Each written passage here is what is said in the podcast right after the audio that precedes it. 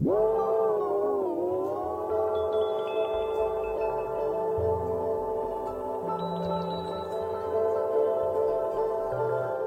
name is Don Sikorski, and for the last 20 years, somehow, someway, I've produced television, major motion pictures, podcasts, and documentaries. My stories have led me inside federal prisons, the back of undercover gang unit vehicles, cartel strongholds, military bases, SWAT raids, face to face meetings with killers, and some of America's most notorious gangsters. They've also allowed me to interview not just criminals and members of law enforcement, but also academics, newsmakers, celebrities, and even afforded me the occasional steak and whiskey with hard nosed Chicago reporters lamenting the chaos and crumbling of their cities and profession. In Hollywood, where nothing gets made in less than five years, I've produced two feature films the true crime thriller, The Infiltrator, starring Bryan Cranston and John Leguizamo. I also produced City of Lies with my good friend and director Brad Furman, which starred Johnny Depp and Forest Whitaker, and told the true story of LAPD homicide investigator Russell Poole, a man whose life was ruined pursuing the killers of hip hop superstar Biggie Smalls. And I could tell you one more thing about that murder. And if you want to know who actually killed Biggie, and why the LAPD and the city of Los Angeles still cover up this crime to this day, you can listen to my podcast, The Dossier. I also recently executive produced the Supreme Team documentary series with hip hop legend Nas, in which we told the defining crack era narrative of Gerald Prince Miller and Kenneth Supreme McGriff, two drug kingpins that defined early hip hop and the rise of street corner myths. I've always embedded myself inside these dark worlds of crime, the war on drugs, mass incarceration, the federal criminal justice system, dirty politics, and corruption, whether that of the police, the government, and especially moral corruption. I see a thread throughout all these issues. They are not standalone. It's my obsession, it's my purpose, it's what I do. Now that you know a little bit about my career, welcome to Criminal Minded Media, an audio channel that features hard hitting journalistic series from the worlds of true crime, hip hop, policing, pop culture, and politics, as well as a sprinkling of current events and sometimes rants from my own weekly talk show, The Way In. Each day of the week, you can follow your favorite series or hear interviews with major figures inside each of these worlds. Our weekly lineup will be Mondays, where we will tell unheard of hip hop crime stories. Tuesdays, stories about criminal justice and police corruption. Wednesday, pop culture with an edge. Thursdays, sports. Fridays, true crime. And Saturdays, my interview show. Why no Sunday show? Well, even God needed a day of rest. But don't worry, you don't need to write all this down, as I will be reminding you as we go. You just need to listen. The Criminal Minded Media Network is a mix of curation from my life and work and a wild ride into worlds, stories, and voices you have never heard of or seen before. So let's just jump right in with our first show Hip Hop versus the Cops. This is a story of a secret book that was created by the New York City Police Department and the FBI that went after some of the biggest figures in the hip hop music business. Sit back, enjoy.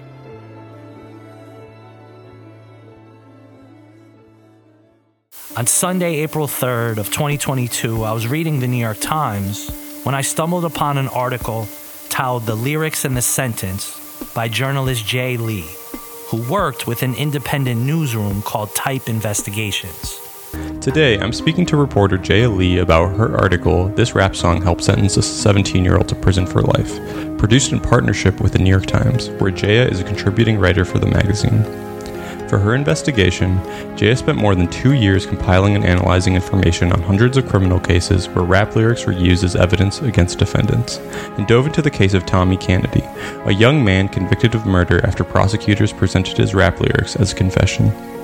This article captured my undivided attention, and the ingredients of it became a recipe or theme for my decision to not only write and record this audio investigation but began what has become a 17 year study of criminal investigations, the failures of the engines of justice, and the politics of policing.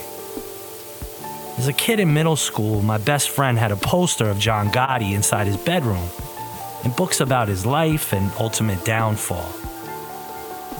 I wondered why he had such a reverence for a mobster. I'm still reconciling that to this day and why I feel the need to tell these stories of crime. I digress. Back to the New York Times article and its correlation to my personal journey.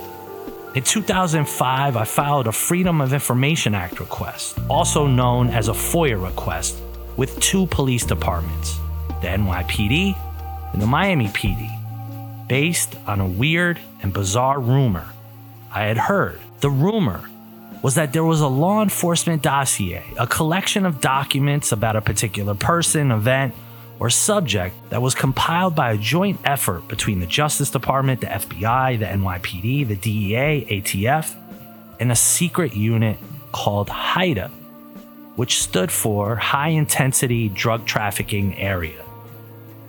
The unit that created this book was called the Hip Hop Police or Hip Hop Cops. It took me reading the Times article to reignite my interest in this dossier and to go back to that secret book that had been collecting dust in a box someplace in my house. In the Times article, the writer reported on criminal cases where the prosecuting attorneys in these cases not only entered music into evidence, but they also played music for the juries to listen to as part of testimony actual lyrics from actual hip hop songs were used in open court as evidence to convict individuals of crime. My incredulousness over this prosecutorial ploy is only surpassed by how long it has been going on and how many times it's been deployed in these cases.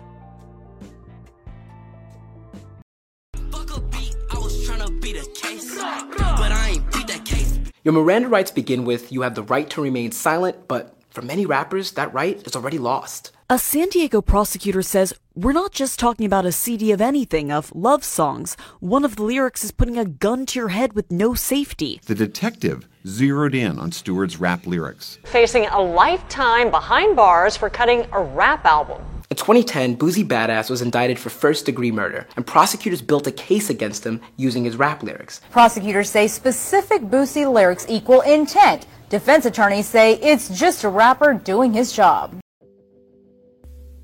Past three decades, rap in the form of lyrics, music videos, and album images has been introduced as evidence by prosecutors in hundreds of cases, from homicide to drug possession and gang charges.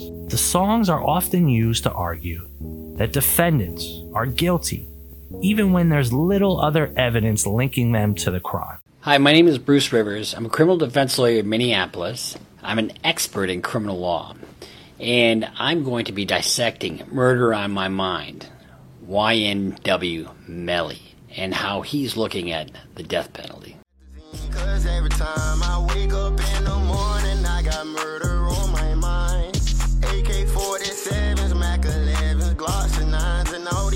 He gives, number one, the motivation for why he's got murder on his mind because people are snitching on him and he's in jail, right? And then he also gives the method by which he seeks to exact revenge. This we call self snitching. Mr. Melly um, is facing the death penalty, and the prosecution is looking to use this video and his own words uh, as evidence against him one could argue that he's got an artistic license that he's using here and that it's just a song. But the problem is, as you go through the video, you'll you'll see he's he, he talks about motive, plan, opportunity.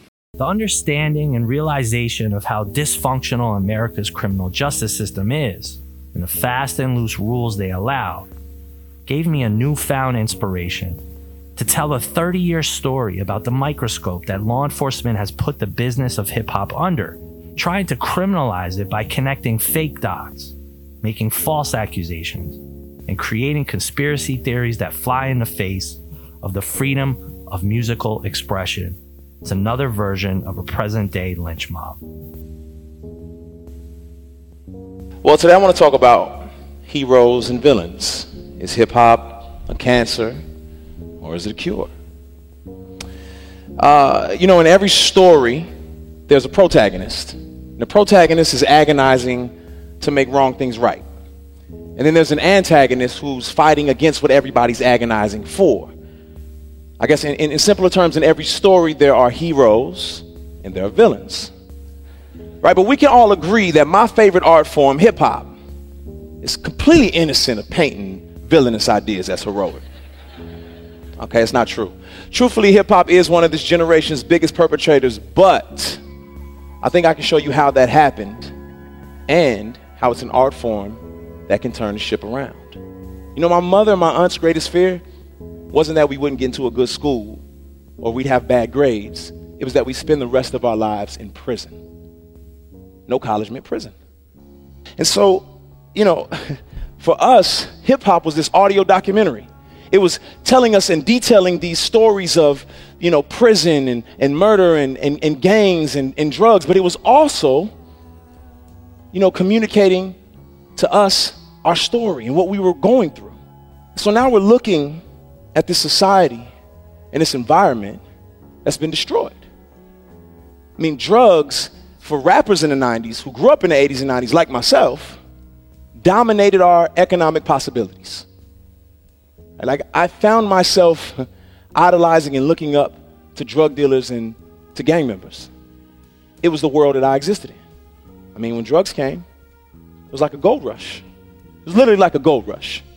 Now, in the 80s, nobody understood the implications. But the 90s, they reaped havoc. You know, hip hop painted this response. You know, there was this, this big response to all of the stuff that we were seeing in our environment the murder, the mayhem, the prison, the death, the destruction. And rappers, you know, were speaking a language that we could relate to. I grew up, you know, feeling like I was being raised by Lil Wayne, by Tupac, by, you know, Jay Z. And, you know, hip hop could have grown to challenge the war on drugs. Instead, rappers glorified it, embraced it, sold it for profit. The biggest artist you know, embrace this identity and this lifestyle and they sell it, they make millions, and they're looked upon as heroes for making it out the ghetto. Those who don't make it are looked upon as villains, arrested, conveniently warehoused. Now back to this secretive book. I filed the FOIA request and I got a strange response, which was a phone call. It was from a woman inside the Miami Police Department. Is this Don Sikorski? You requested the book? Yeah. Do you have a FedEx account? I'll get one. Within two days, a package arrived and it was a FedEx box, and inside was 1,000 pages, the loose pages of a book. I was sent the Hip Hop Police book, The Secretive Dossier. But what exactly was it? The FBI is a government agency supposedly intended to protect American civilians from the worst criminals imaginable from domestic terrorists to serial killers. But who do you run to when the FBI wants you dead? It may seem like the high concept premise of the latest Jason Bourne movie, but this was actually the terrifying reality faced by a number of political leaders and public figures as a result of COINTELPRO, the FBI's clandestine series of projects intended to bring American activism to its knees. But what was COINTELPRO really? When did it happen? Who were its targets? And what terrifying illegal methods were employed under its purview. There's only one way to find out, but be warned the FBI won't seem like the brave crime stoppers the movies often paint them as. Under COINTELPRO, which stands for Counterintelligence Program, they were responsible for everything from psychological warfare to cold blooded murder, all committed against mostly non-violent individuals whose greatest crime was questioning the system. Inside the hip hop dossier were close to 1,500 pages of documents that, on the surface, reminded me of a binder that an organized crime investigator would use to track a mafia family.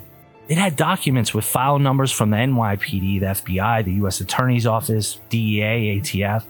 At first glance, my thought was, why the hell was federal law enforcement and the NYPD looking into artists and the hip hop music business? Surely those entities have real criminals to go after, real narco traffickers or violent individuals running real criminal organizations. In the book were names like Jay Z, Sean Combs, 50 Cent, Ja Rule, Irv Gotti, Jadakiss, Fat Joe, The Game, Snoop Dogg. If I'm being honest, almost everyone in the business was in this book. And there were surveillance type documents that listed home addresses, cars, houses, social security numbers, gang affiliations, arrest records. And it had actual lyrics music lyrics from songs and from artists. These lyrics were printed out from the internet. It was all very bizarre. The obvious question you might be asking is what did I do with the book? What could I do? And did anyone care? I was a young man then, and I had dreams of being a journalist or a writer, so I took the book, bought a Canon video camera, and I told myself that I was going to film a documentary. I named the documentary Rap Sheet. I had a camera, no money, and I knew absolutely no one inside hip hop or the police department. Clearly, a perfect plan, and more clearly, I was delusional. Here is an audio excerpt from the documentary.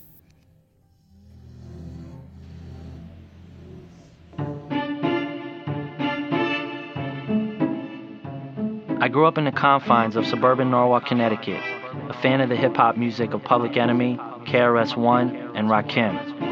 In 1994, at the age of 18, I left to pursue an interest in journalism at New York University. I was always fascinated by the rumors I heard surrounding hip hop culture about murder, extortion, the laundering of drug money, the connection between criminal activity and the music. Little did I know at the time that fascination would eventually take me on a three year journey into the very complex relationship between hip hop, violence, and the likes of the NYPD, LAPD, DEA, and the FBI.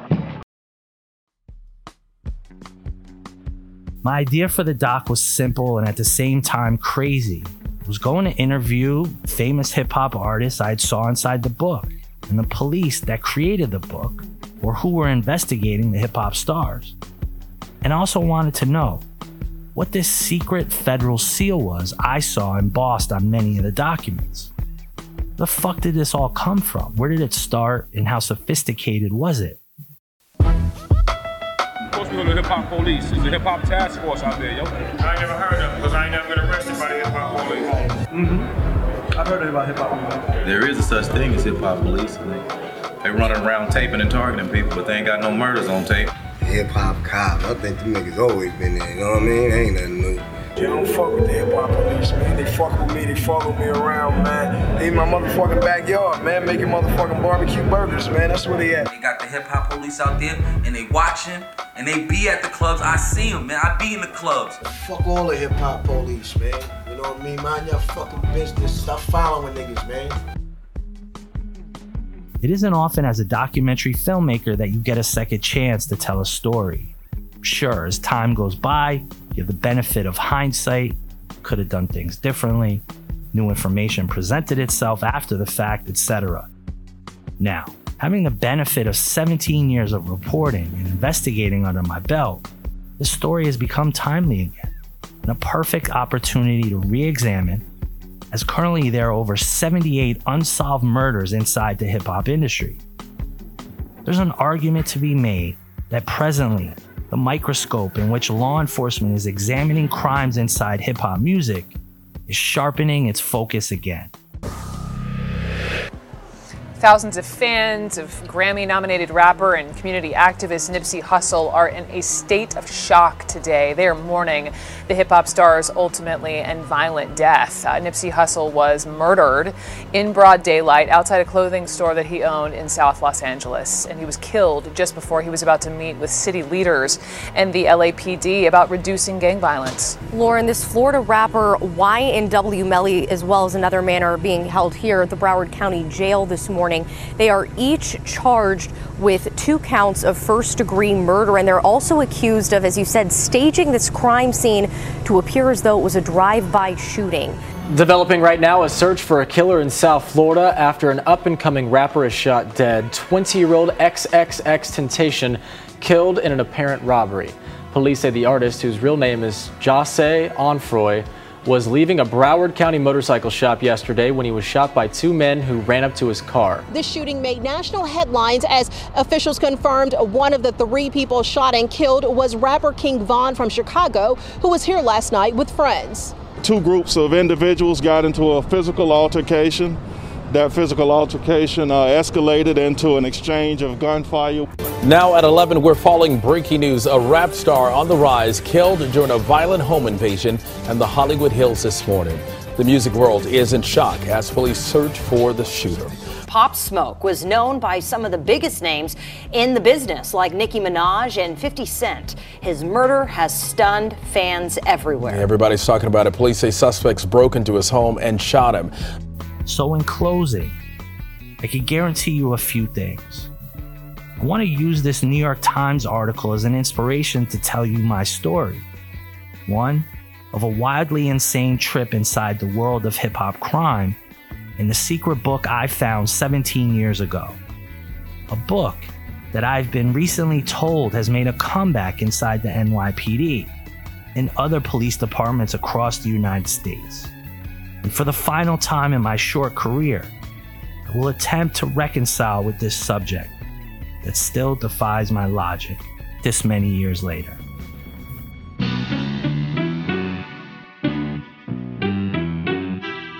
On March 9, 2004, an article in the Miami Herald reported that police from New York City were sharing law enforcement strategies for the hip hop industry with the Miami Police Department. Then the article mentioned something else the existence of a secret book, supposedly compiled by the NYPD, that included surveillance information on many A list artists and hip hop executives. The secret book allegedly included surveillance notes on various artists, criminal rap sheets, and other sensitive information on many of the hip hop industry's biggest names.